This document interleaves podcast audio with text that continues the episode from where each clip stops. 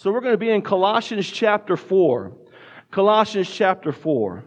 And with everything that happened, I had a different passage that I thought I was going to preach through uh, this week. But uh, again, I, I, wrote a post on the realm just, just after the, the, the, shooting and everything that's been going on in my life and around this country and around this world.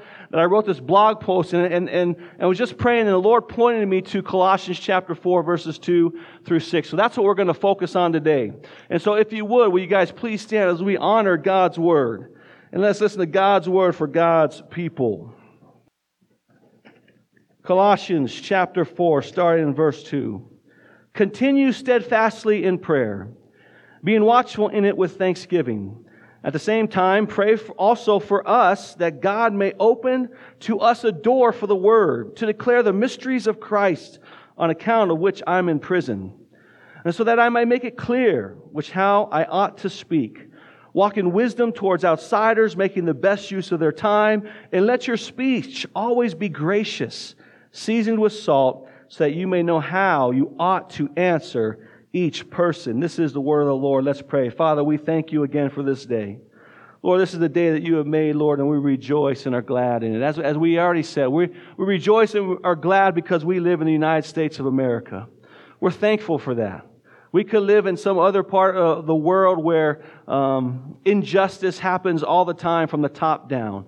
But Lord, we live in a, in a country that we can exercise our freedom, that we can meet and worship you without any threat of violence. And so, Lord, we thank you for that. We thank you for the men and women who did give their lives up so that we can have this freedom. But ultimately, we're thankful for this day because of your Son, Christ. And that we can have ultimate freedom from sin, death, and hell because of what we've because of what you have done for us. And so, Lord, may every person in here, may every child sooner or later come to the, the saving knowledge of Christ. And Lord, we know that there's, uh, again, Memorial Day weekend, and there's a lot of good things happening, and there's also a lot of tough things happening. So if anyone comes in here and they just need rest, Lord, we know that you, you give us your rest as a great shepherd. If there's anyone here that feels far from the shepherd, Lord, I pray that you would restore their soul, that they would see that you are near, that you are walking and guiding and directing them right now. If they need guidance, Lord, we know that you guide us in your paths of righteousness. Maybe companionship. Maybe there's some people in here that are struggling with loneliness. Know, know that the Lord is with them. Maybe you need security. We know that your rod and your staff protect us. Maybe we need provision, and, and we know that your, your, your cup overflows with provision and joy. Maybe we need a hope. As we look around, what's maybe what's going on in our lives or around this country, around this world, we need a hope. And we know that we do have a future hope because we will dwell with you in the house of the Lord forever, where there is no sickness, there is no pain, there is no suffering. Every tear will be wiped away, and we will be rejoicing for eternity with the King of Kings and the Lord of Lords. So, Lord, we thank you. We thank you for your goodness to us. In Jesus' name we pray. Amen. Guys, go ahead and have a seat. Well, as I said, we are in Colossians chapter 4, and we have a family integrated gathering. Again, we love to have the whole family in the gathering here. From the youngest child to the oldest man or woman. We love to be in here worshiping the Lord, lifting our voices up, sitting under His Word, praying together, singing together, encouraging one another in fellowship that we are worshiping as individuals and as families, worshiping God in spirit and in truth. And one of the best ways we can worship uh, our, our, Father is, is making disciples. Is that we make disciples who make disciples. We, we, we fulfill the great commandment. And one of the ways that we can do that is that we understand that discipleship starts in the home. It starts in the home with those who have children. I have five children, and um, my, my, wife and I understand that if I'm to lead the, the bigger church, the larger church, we must first take care and minister to the little church, the church in our family. Uh, the, the scripture says that if a, a pastor wants to, to lead the church, he must lead his own family first and foremost well. And that's not only for me as a pastor, but that's for all Christians because our families have a witness to the world around us. So discipleship begins in the home. And one of the best ways kids will learn the importance of worshiping God and how to worship God in spirit and in truth is by watching and imitating their parents. Is by watching and imitating you, your life, not only on Sunday mornings, but also throughout the week. How do you live your life in worship of the Lord? There's a great little country song that understands this truism about watching and imitating, and it's called Watching Me. Uh, the first stanza starts out with this guy, the, the guy singing, and uh, he's driving along. They got McDonald's, him and his little kid. He wanted to bless his little kid. Something happens, and the little kid spills his McDonald's, and he says a bad word. And the father is just like, Whoa, what, what, what just happened? Of course, I'm adding to the lyrics here, okay, and, and, and dramatizing, so you guys know what I'm saying. He's like, What just happened? How, where'd you learn to say that, son? And this is what the son said. He said, Dad, I've been watching you. Dad, ain't that cool? I'm your buckaroo. I want to be like you. And so the dad immediately, as soon as they get home, he, it says this, the next stanza goes like this. We got back home and I went to the barn. I bowed my head and I prayed real hard. I said, Lord, please help me with my stupid self. You guys need to understand the gospel a little bit better. But uh, then bedtime later that night, turning on my son's Scooby Doo nightlight, he crawled out of bed he got down on his knees. He closed his little eyes and he folded his hands. And he spoke to God like he was talking to a friend. And I said, Son, where'd you learn to pray like that? And he said, I've been watching you, Dad. Ain't that cool? I'm your buckaroo. I want to be like you. Imitating through watching. Kids, we got any kids in here? Kids, can I hear you? Go ahead and scream in church. You're allowed to scream. Go ahead. Are you here? All right. Nice. Parents, you can thank me later for that. All right. Kids, how many of you in here love your parents? Raise your hand. Scream around loud. Yes. I might as well just have a chalkboard here to put my nails on there. Kids, how many of you watch your parents? Yeah, raise your hand. Kids, how many do you want to be like your parents? Raise your hand. Yeah. Parents, look around imitating them. They're watching you. Your kids are watching you. And so this morning, uh, you know, your children get to watch you and me, the adults in this room, worship. They get to watch us worship. And not only here on Sunday, but again, they get to watch you throughout the week. And it's, and it's my prayer for you that they see a consistency, not a, not a perfection, but a consistency on how you follow after the Lord, how you worship the Lord in spirit and in truth that your words and actions uh, line up with what it means to follow King Jesus. And it's my prayer that all of us today will learn from the Apostle Paul from Colossians chapter 4. That we would watch and imitate him in what he has called us to in these verses. As he says in 1 Corinthians chapter 11, he says, uh, Follow me, imitate me as I imitate Christ. So as we look to Paul, he's going to point us to Christ. And that is, my, again, my prayer for you as parents today with these little children. That as they look to you, as they long to imitate you, that you would point them to King Jesus, just like Paul is. And Paul points us to two, two very general yet specific ways in which we can honor and worship the Lord. One through the privilege of prayer, and two through the privilege of proclamation.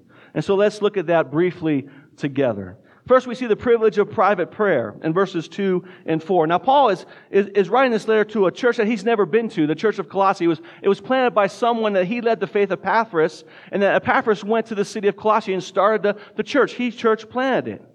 And, and, Paul's never been here, but he wants to encourage them. And so the first two chapters are about the supremacy and the preeminence of Christ. And then we get to, to chapter three, and we, and we looked at chapter three at the state of the crossing. This will be our, our heartbeat for the state of the crossing. That if we have been raised in the gospel, if we've been raised with Christ, then our lives should imitate Christ. That we, we, we put off uh, the things of the flesh and the evil desires of the flesh, and we, we put on like clothes the, uh, what it looks like, the characteristics of the fruit of the Spirit love, mercy, forgiveness, gentleness, etc.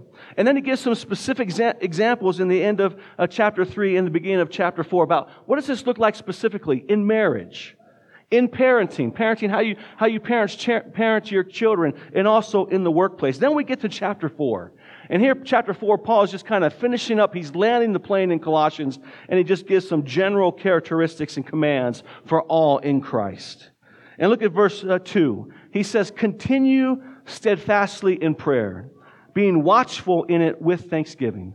Paul begins this new section uh, encouraging the Colossian church to pray, to pray. Now, prayer, as we know, is one of the most important expressions of a, a new life in, in Christ as a new life as a Christian. It's one of the things that we, we um, immediately start to do once we repent of our sins and trust in Christ. We start to dialogue with God through prayer. It's one of the first things. It is our main way in which we communicate with God. The main way, primarily how God communicates with us, is through His Word. He speaks to us through His Word and through His Son Jesus. And then how we respond to Him, how we communicate our, our praise to Him is through our words to Him, prayer. But here's the thing. If it's the main way in which we communicate prayer, why is it so hard? Raise your hand if you find prayer easy in here. Raise your hand. Handful. How many of you raise your hand if you find prayer hard in here? Raise your hand. How many of you that didn't raise your hand, go ahead and raise your hand that you find prayer hard for me, real quick, right? prayer is hard. And, and, and, and I want to encourage you this morning. Uh, prayer is hard because, one, um, when we pray, we're, we're not getting anything back from God. And what I mean by that is when my wife and I are in communication and dialogue, and when I'm talking to her, she's responding to me. She's a physical presence in my presence, and I can see her facial expressions. I, I can see her hand motions. I can hear her voice. She's interacting with me, and so it's easy to have a conversation with a person that's there. But with God, He's here, but He's not here, right? When, I go on my prayer walk, I'm sitting there, you know, sometimes I'm just singing or praying to the Lord, you know, I look weird, right? When we see people talking to themselves, we think like, oh man, there's something wrong with that individual. We need to put him in the loony bin. And that's why prayer can be so hard, one of the reasons. And I want to encourage you this morning that the early church had the same difficulty. This is why Paul writes Colossians chapter 4. This is why he commands them to, to be devoted, to continue in prayer.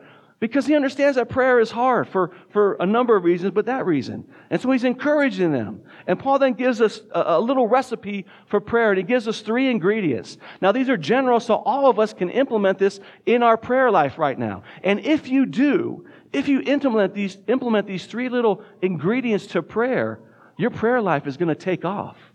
It's going to help you pray a little bit more. First, he says this fruitful prayer is steadfast. It's, it's persistent. It's determinative. Um, uh, it's, it's, it's a lifestyle. It's normal. It's daily, like breathing or like communicating with your spouse or your coworkers or your siblings. It's natural. Listen, prayer is not event driven, though it can be driven by events.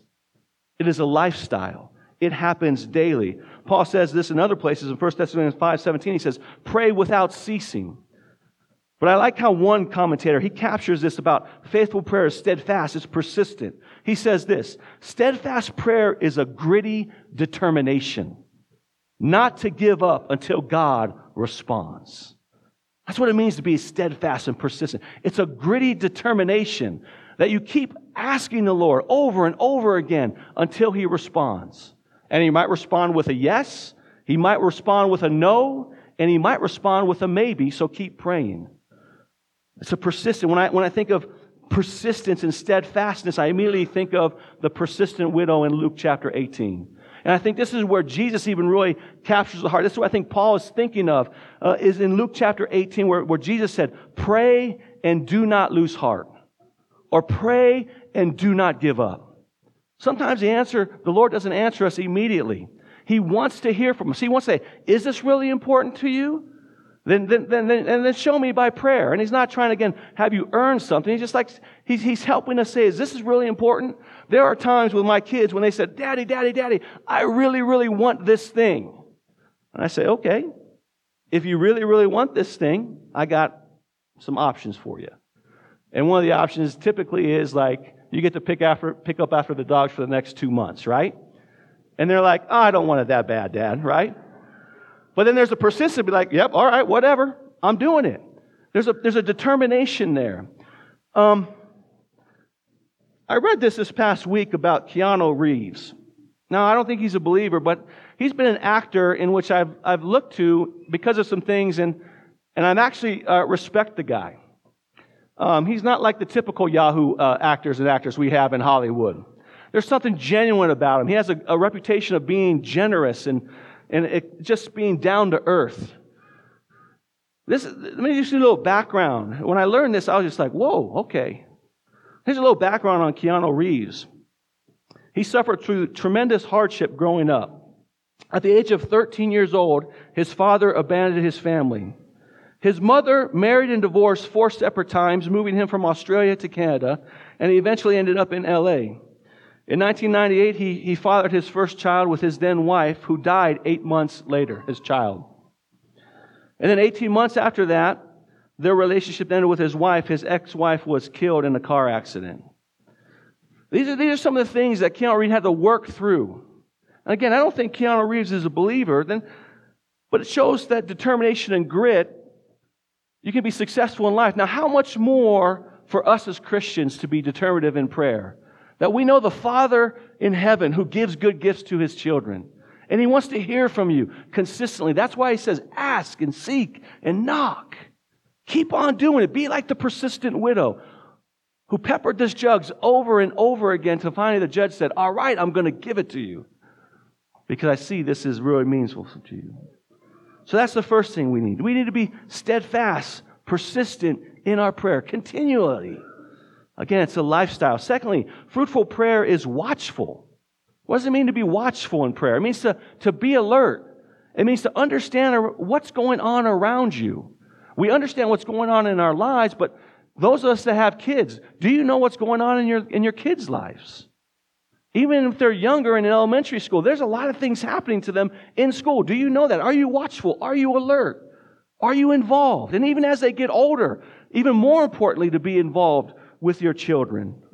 Are you watchful? Do you know what's going on in the context around you where you live, work, and play? Be alert in prayer. And let me just say, if you're alert in prayer, this, if you, have, if you have trouble praying, this is going to help you pray consistently and persistent. Because you're going to look around in the world around you, uh, those that you work with, your coworkers. You're going to, you're going to be alert. You see that, man, they may be struggling. I need, to, I need to pray for them. You look around this world from the wars and what's going on in the Supreme Court and, and you know, just our, our government and the political strife. Man, we got stuff to pray for, don't we? When, when you understand and you're watchful what's going on in this world, it's going to compel you to pray. Because we understand, while we're called to be ambassadors, while we're called to, to work and to fight and to do things as a Christian, we ultimately know that God is sovereign, in control, and He is moving this world for His glory and for our joy. And I just sat and just thought, man, the last several months for me have been just an absolute roller coaster. I've been sharing that with you. I've had some great times, and we've had some low times. And one thing that I found out is that I have so much going on with those around me that I've been praying for you and others that I forget to pray about myself, for myself. And that's good and bad. Because oft, too often we just, we just pray for ourselves. We're, we're selfish. But when we, we're watchful and alert, knowing what's going on around us, we become selfless and we start praying for others. But we also must pray for ourselves because in Mark chapter 14, Jesus says, Watch and pray that you may not enter into temptation. There's still an enemy out there that wants to steal, kill, and destroy for me. And so I also need to focus on, like, hey, where do I need to pray? What's going on in my heart? Am I watchful? Am I alert to the, to the enemy's, you know, strategies to try to get me off track? So we need to pray. We need fruitful prayers, watchful for your own heart and for those around you. And then also, it's, it's, it's thankful. It's thankful. Be thankful. Be grateful. Again, we're, we're looking at Memorial Day. It's a great weekend to be thankful. Thankful for those that, those men and women that, again, gave up their lives so that we can have the country that we have today. Be thankful. Have gratitude for all the good gifts that God has given you. He has given you and me tremendous gifts. From the biggest gifts to spouse and jobs and a roof over our head to the smallest gifts sunscreen, toenail clippers, right? I mean, all those are good gifts from the Lord. Be thankful. Here's the deal as we, it's so easy to be Debbie Downers or negative Nancy's in our world, isn't it? It's not going the way we want it to go. And yet, we need to be thankful. Why? Because here's, here's the whole truth. And here's the real truth where sin abounds, grace abounds all the more. Do you believe that? Do you truly believe that? Where sin abounds, grace abounds all the more. If you do, you're going to be thankful. It's going to be change the way in which you look at this world and what's going on. And you're going to go from a pessimist to someone that's going to be like, man, you got so much joy in you, I can't be around you. It's going to be, your gratefulness is going to seep through. It's like a sponge. a sponge, when you, when you, when you know, a sponge soaks up water, and when you squeeze it, what comes out? Water. When you understand where sin of grace abounds all the more, when, when, when the world squeezes you, what's going to overflow is going to be joy, encouragement, gratefulness, and grace. Be grateful. Be thankful. We're in the book of Colossians. He, this book of Colossians is known for Paul's thankfulness. Remember, where is Paul writing this letter from? He's writing from prison.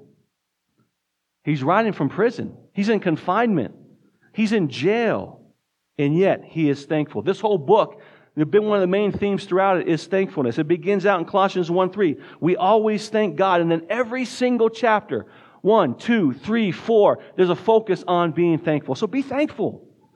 Look at your life and be thankful for the Lord of what He has given you. And when you and I view our, again, our lives through the, the gospel of grace and God's goodness to us, from what He has done for us, but not only what He's done for us, but what He promises to do in the future for us, we'll be thankful. So this is going to, you add these three ingredients to your prayer life steadfastness, perseverance, watchfulness, alertness, and thankfulness, you're going to be able to pray. And you're going to be able to pray continually. So implements. So in verse 3, though, Paul gets even more specific. Those were some general characteristics for us to. But then in verse 3, Paul gives us some very specific ones. Look at verse 3. He says, at the same time, pray also for us.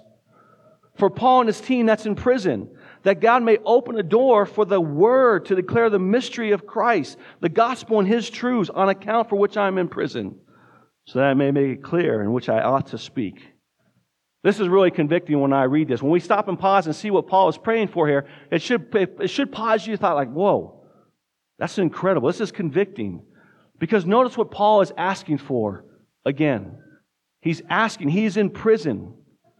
Him and his team is in prison, and he doesn't ask to be released from prison. He asks for the ability to share the gospel. He asks for the ability to share the truths of the mysteries of Christ with those he's in prison with. It's incredible. The open door here is not, again, to be released from prison. The open door is the opportunity to share the gospel and the good news to those around him. I don't know if I was a part of Paul's team there and I was sitting him right penning this letter to the Colossians. I'm like, yo, Paul, what are you doing right now? He goes, oh man, I'm writing a letter to the Colossians. Oh, great. What are you saying? Well, I'm asking them to pray for us. Oh, that's awesome, man. Are you asking them to pray like, you know, Peter in Acts, where it says when the people were praying that Peter was in prison, the people were praying, all of a sudden Peter was released miraculously and started knocking on the door. Is that what you're praying for, Paul? No, man, I'm praying for him to, to help us share the good news. I'd be like, whoa, whoa, whoa, whoa, what? He doesn't do that. He's, he's focused on those around them. Even in his confinement, his specific prayer is for the opportunity to share the gospel and the truths of Scripture with those around him. He's praying for op- open doors, for the Lord to open these doors to the prisoners' hearts to share and meet them where they're at with the truth of the gospel. And why is he asking them for this specific prayer? Because Paul is being watchful. It goes back to our point before. Paul is being watchful. He understands that some of these men, these, some of these women that are in prison here, probably are going to be in here for the rest of their life. He might understand, he might be standing next to a guy who's being, going to be crucified the next day on the cross. And this is the only opportunity that they're going to have left to hear the gospel. And so he's alert with what's going around, and he's saying, I need to, to bring the good news of the gospel to those around me right now. Now, obviously, none of us are in prison right now, literally. But figuratively, maybe some of us are in confinement in some areas of our life. Maybe some of us are in confinements with our job. We're like, man, my job is just a dead end job. Maybe, maybe you're in confinement with maybe your health. Maybe your health is not as, as, as healthy as it should be. Maybe some of you are in some difficult marriages right now. And I think what Paul is saying to us is, is pray for the opportunity to the gospel and the spiritual uh, the mysteries of Christ to impact your heart, but then also look for the opportunity to to pray for those around where you are living, where you are working, where you are praying. Maybe the Lord has you, no, I know this. The Lord has you in the spot He has you for a specific purpose. And that's to worship and love Him and to be a, an ambassador of Christ to those around you. He, he, he might pull you out of a dead end job. He, he might heal you. But again, focus on why he has you there. Be like Paul. Have the mindset of Paul. And that we should be praying for one another, specifically for open doors, again, for the gospel and the mystery of Christ. But not only that, not only open doors, but look at verse 4 that I also make it clear which I ought to speak. Now, this is crazy to me. The Apostle Paul is asking for clarity of speech when sharing the gospel and the mysteries of Christ. Do you find that not amazing? I find that kind of amazing and kind of sobering and humbling. Why? Because Paul wrote 13 books of the New Testament, right? And if he wrote 13 books of the New Testament and he's asking for clarity, how much more do you guys need to be praying for me every week, right? I think that's pretty funny. You guys should be laughing about that. It's, like, that means a whole bunch. You're like, yo, Aaron, it's not funny because I need to be praying for you because I hear you. you know, it's like, I get it, right? You need to be praying for anyone who gets up here and opens the word. And so, pray for clarity. That make it clear. Not only for Paul, but his team. And so pray for everyone who teaches in the crossing. Well, who is that? Well, that's everyone in here. Everyone in here is called to be a teacher. Everyone in here is called to be a disciple maker who makes disciples who make disciples. And we know one of the ingredients of making disciples is teaching them to observe all that I've commanded you. That we are all called to be teachers in here. So Paul is saying that we all need prayer for clarity of speech. We need to be praying for one another for open doors and clarity of speech of the gospel. And this morning, really specifically, let's get real, real practical. Parents, are you praying for your kids? For an open door to share the gospel? Whether they're young or whether they're old. Don't take it for granted, right? There's some parents in here that are a little bit older, a little bit seasoned. He's going to say, don't take it for granted that to, to share the gospel with your kids. You share the gospel. You preach the mysteries of Christ to your kids on a daily basis as they are growing up.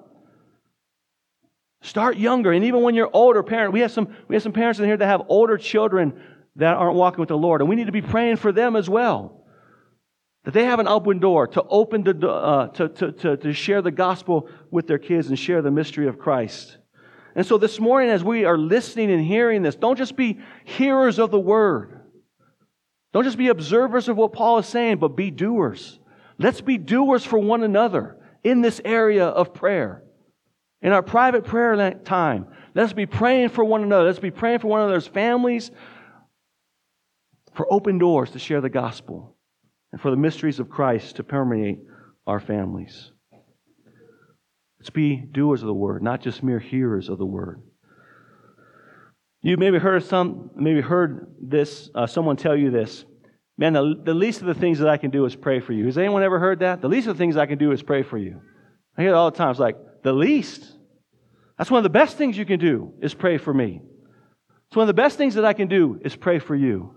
It's one of the best things you can do for each other is pray for one another. So let's do that together. Let's be, let's this summer be a, the summer of prayer. This is why Sunday mornings are so important. This is why life groups are so important. This is why journey groups are so important. So that we can be steadfast in prayer for one another. That we can be alert, know what's going on in our lives and in our families' lives.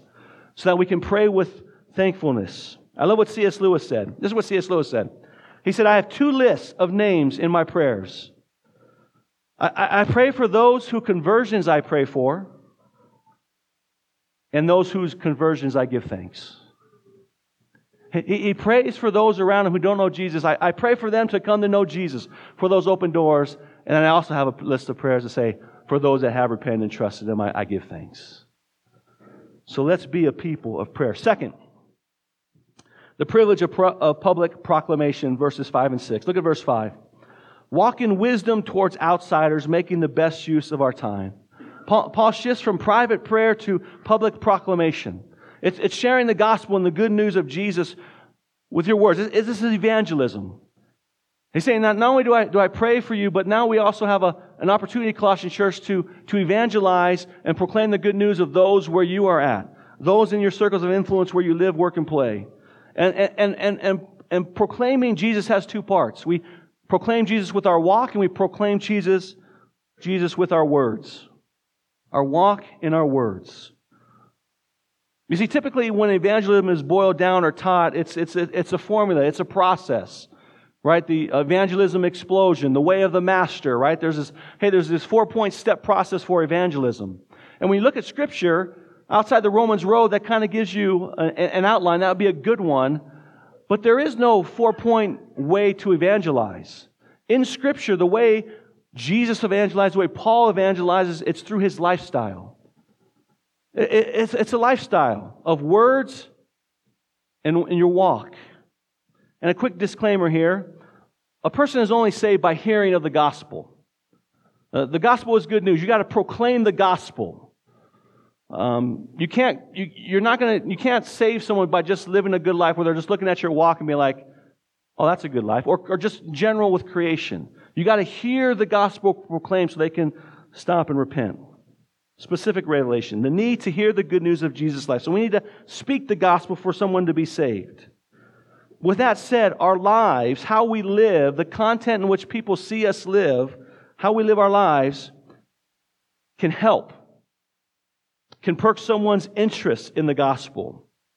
When, when they know you before Christ and you come to see and you come to Christ, you've crossed over from death to life, there's a massive change that changes in your lifestyle. For me, when I got saved as a young senior in high school, one of the things that people noticed immediately was my language. My, my language immediately changed. And those who are around were praying, uh, that I was playing, it's like, man, Aaron used to, to have these certain desires and passions, and, and those are no longer there. Now he has these certain desires and passions for the Lord. They're like, what's up with Aaron? How'd you change? Your life will change when you come in contact with the Savior, when you've crossed over from life to death. Your walk, your, the way you live, it, it will change. It, you will be different. It will speak to those around you that something has happened in your life. And so, first, what does that look like? In verse 5, it says, Walk in wisdom towards outsiders, making the best use of our time. Again, as you know, the word walk here means what is your lifestyle saying to the world around you? When people look at your life, what, what was your life saying to them? The outsiders here are non Christians. Those are your friends who do not know Jesus. Those are the outsiders. Who are your friends that are looking at your life? They're reading you. We're, we're all in a fishbowl. Whether you like it or not, every Christian is in a fishbowl to those who don't know Jesus. And they're, they're not maybe reading Christian books, they're not coming on Sundays to listen to Christian sermons. But what they are reading, what they are listening to is your walk and your words. That's what they're reading. That's what they're exposed to. How do you work? How you treat others? How do you handle trials and suffering? How do you handle successes? They're watching you. So walk in wisdom. Don't let your life be a hindrance to the gospel, but let your life, the way you walk, be confirmation of the gospel. That it does change a person. It does make a difference in your life as Titus 2:10 says that we want our lives to adorn the doctrine of God. So when they see your works in, in Matthew 5 it says that they, they would give glory to your Father who is in heaven. And, and what does it look like to walk in wisdom? Look at uh, verse 5b. Making the best use of your time. Now, some versions might say redeem the time. Uh, this is really interesting in studying this. I didn't know this. So was, uh, this is really cool this week, especially this weekend as we're preaching this passage. Who in here loves to shop? Go ahead and raise your hand. Don't be, don't be shy. Who in here loves to shop for bargains? Raise your hand. I mean, we're in Memorial Day weekend. For some people, it's like, this is great. I've been waiting to buy this thing for months, and now Memorial Day comes, it's on sale. I can get it at a bargain. This is the language that Paul is using right here. When he says making the best use of your time, one commentator says this is a commercial term that says seize the bargain. Buy it now. Another way, literally, it means buying up opportunity.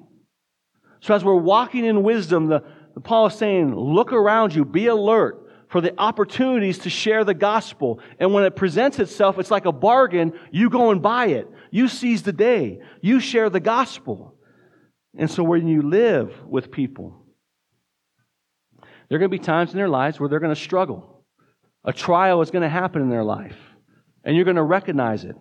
Or something's going to happen in our culture that's going to cause them to pause and think and ask questions. There's going to be an opportunity for spiritual conversation. And Paul says, when that happens, when you're alert with those in your, in your circles of life, and those things happen in their life, it's, it's time to seize the opportunity. It's time to, to buy it. It's time to step in and share the gospel. A simple way is like what I call water cooler evangelism. It's like on, on Sundays, you're going to go to work on Monday, except for tomorrow. Most of us have Memorial Day off. But, you, you know, you go to work on Monday, and typically, and this is, shows you I'm a little bit older because not a lot of water coolers anymore. But as you guys know, there used to be water coolers, and you used to gather around the water cooler early in the morning, and you'd be like, hey, what'd you do this weekend? So one of the outsiders, one of your non-believing friends, one of your coworkers that don't know Jesus, they ask you this weekend, uh, on, on Monday, what'd you do this weekend? That's an open door. That's like a bargain. They're, they're asking you a question, so you need to seize the moment. How do you seize the moment? And notice it's natural. You don't have to bring this up. This is just a natural question. You can be like, well, I did some yard work. You know, it's summer out. I did some yard work. I went to, went to some grad parties. And then, you know what? I went to church this weekend. And the pastor talked about, he talked about prayer. What do you, what do you think about prayer? Do, do you pray? Is there anything that I can pray for you this, this week? That's an open door. That, that's what it looks like to, to seize the moment. When your non believing friends ask you questions, and you can naturally just say, like, hey, heard a message on prayer this week. That's an opportunity. Here's another opportunity. There's a lot of talk in our world right now about school shootings, right? An, there's, a, there's an opportunity there. And we need to seize the opportunity. When we have people in our circles of influence that are talking about this. We don't shy away. We enter in. It's an opportunity to share the good news of the gospel. It's an opportunity to share uh, the, just the world of, of sin and death, but then the, the joy of Christ and the restoration found only in Him and His Word. It's an opportunity to step in. It's an opportunity to talk. Ask good questions, then listen. Be quick to hear and slow to speak. Because the individual you're addressing has a past. They've had some things happen in their life that they might attack a school shooting in a certain, certain way. And so you need to listen to that so that you can apply the truth of Scripture and the gospel to where they're going to gravitate towards it, where it's going to be palatable towards them. You see, this is lifestyle evangelism. It's response evangelism. What is happening in people's lives? Now, this might mean don't automatically share the gospel. It might, but it might not. There might, there might be some work that you might need to do to earn their trust. You got to use wisdom here. Are they open to hearing about spiritual things? Do they want to dialogue? Or are there some hurdles that I need to walk through first before I prematurely share the gospel with them? Do I need to build trust? In other words, lifestyle evangelism. And what Paul is saying here, he says, not only are you looking for the opportune and appropriate time to share, but because you're alert with those around you, because you're invested in their lives, you'll be able to share the appropriate truth of where they are at. You'll be able to share the truth where they're like, oh, I, man, that applies to my life. That applies to my heart right now you show the appropriate truth and apply it to where they are at. And sometimes, I've had this happen, rarely, but sometimes they're like the, the Philippian jailer in Acts chapter 16. They're like, What must I do to be saved? Right? Just immediately, what, what must I do to be saved? But most often, you're going to see more like Acts 17. You're going to get two responses. You're going to be like, Man, that's really interesting. Let, let's get together and talk more about that. Or they're going to think you're crazy. I'm like, oh, that's good for you, but that's not for me. And that's not, then it informs you on how to pray for them moving forward. So Paul is asking you this week is, where are your opportunities? And when those opportunities present themselves to you naturally in the course of life, seize them. Buy them up like a bargain. Because God moves through His gospel. He will open doors for you and move. Second, quickly, with our words. Colossians 4 6. Let your speech always be gracious, seasoned with salt, so that you may know how to ought to answer one another. I love this. Paul says, Let our words be gracious. Here's a real simple principle. You guys might want to write this down. I don't know. I wrote it down. Share the gospel of grace with grace. Right? Share the gospel of grace with grace. Don't, don't share it with law. Don't be rude. Don't be arrogant. Don't be condescending. Don't be like an angry street preacher out there just, you know, yelling and screaming at someone. Share the gospel of grace with grace. Be gracious. This is what Jesus said. This is what the people said about Jesus. Luke 4 22. And all spoke well of him and marveled at the gracious words that were coming from his mouth.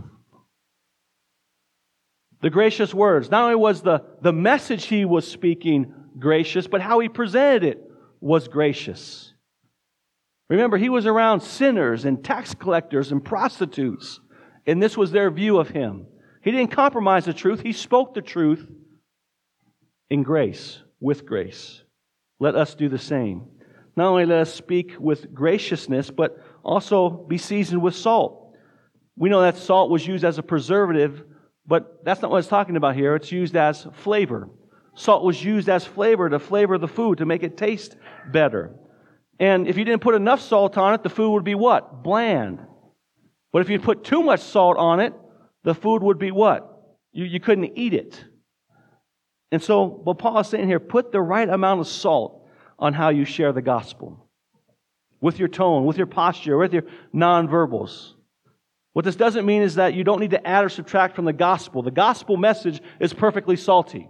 That's not what we're talking about. We're not talking about changing the message of the gospel. We're, he's talking about being salty in how you share the gospel. Uh, it means this it means use humor, be witty, be engaging, uh, uh be eager, be thoughtful. Again, know your audience, be alert, and then take the gospel and apply it to a way in which they it will make sense to them. In other words, share the gospel. Be, be winsome. Be winsome. There are Christians out there that I don't know about you, but I have no desire to be around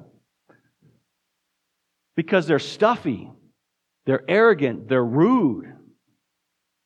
But then I have Christians and I look at you guys, I'm like, man, I want to be around these guys.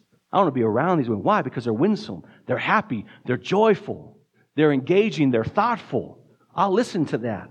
That's what it means to be always seasoned with salt. Let your words, let your speech be seasoned with salt. Be winsome. In other words, be you. Be you. Be how the Lord has wired and created you. I'm wired and created a very specific way with my passions, the way I communicate. You know, I'm Italian, so sometimes I can get loud. I can, I can, you know, use my arms.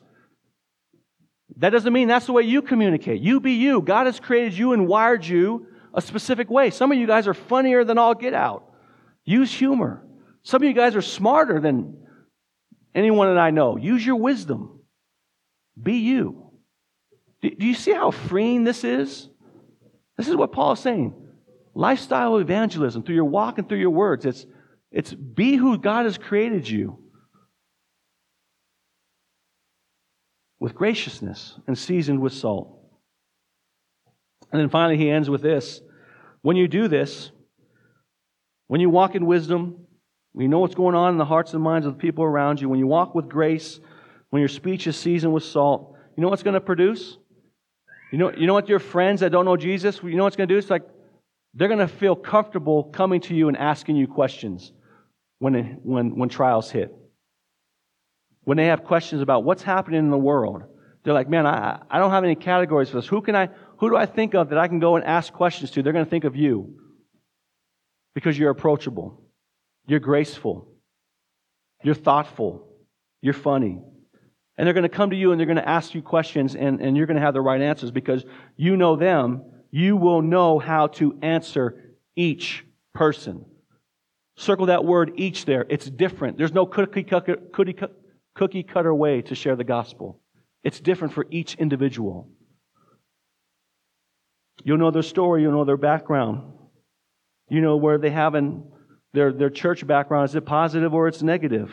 You'll know their passions, their likes, their dislikes, their struggles. You will know how to bring the gospel truth to where they are at. An example would be like this.